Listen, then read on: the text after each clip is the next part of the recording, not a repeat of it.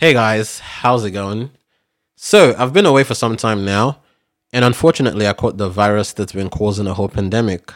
But I'm better now, so we're back and we can get back to the stories. I hope you all had a fantastic Christmas and looking forward to a brilliant new year. Anyways, on to the story.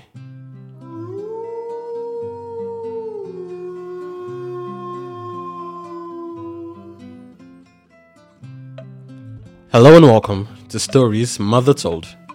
Today's story is from the Efik Ibibio people of Nigeria. So sit back, relax, and enjoy. Let me take you back to Africa.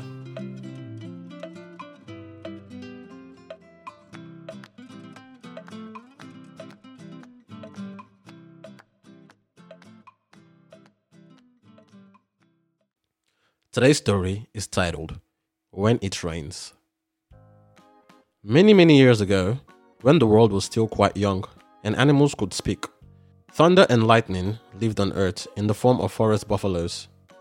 Lightning was young and very excitable, and like the forest buffalo, he had very poor eyesight and hearing. Lightning also had a very short temper. Every time it rained, he became enraged. The rain made it even harder for him to see and hear. It made him so angry that he knocked down and burned trees. Thunder, his mother, disliked her son's behavior. She could be heard trying to control him with her low booming voice, voice that shook the village trees. The more lightning burned, the more thunder shouted. Trees and homes were destroyed faster than they could grow or be rebuilt. The destruction and the noise was unbearable.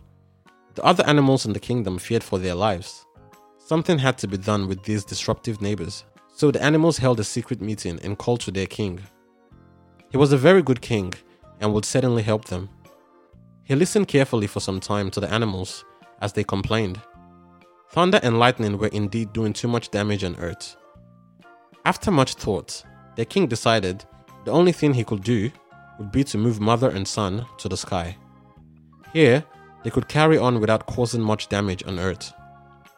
To this day, temperamental lightning still knocks down and burns things, and his mother can still be heard yelling at him.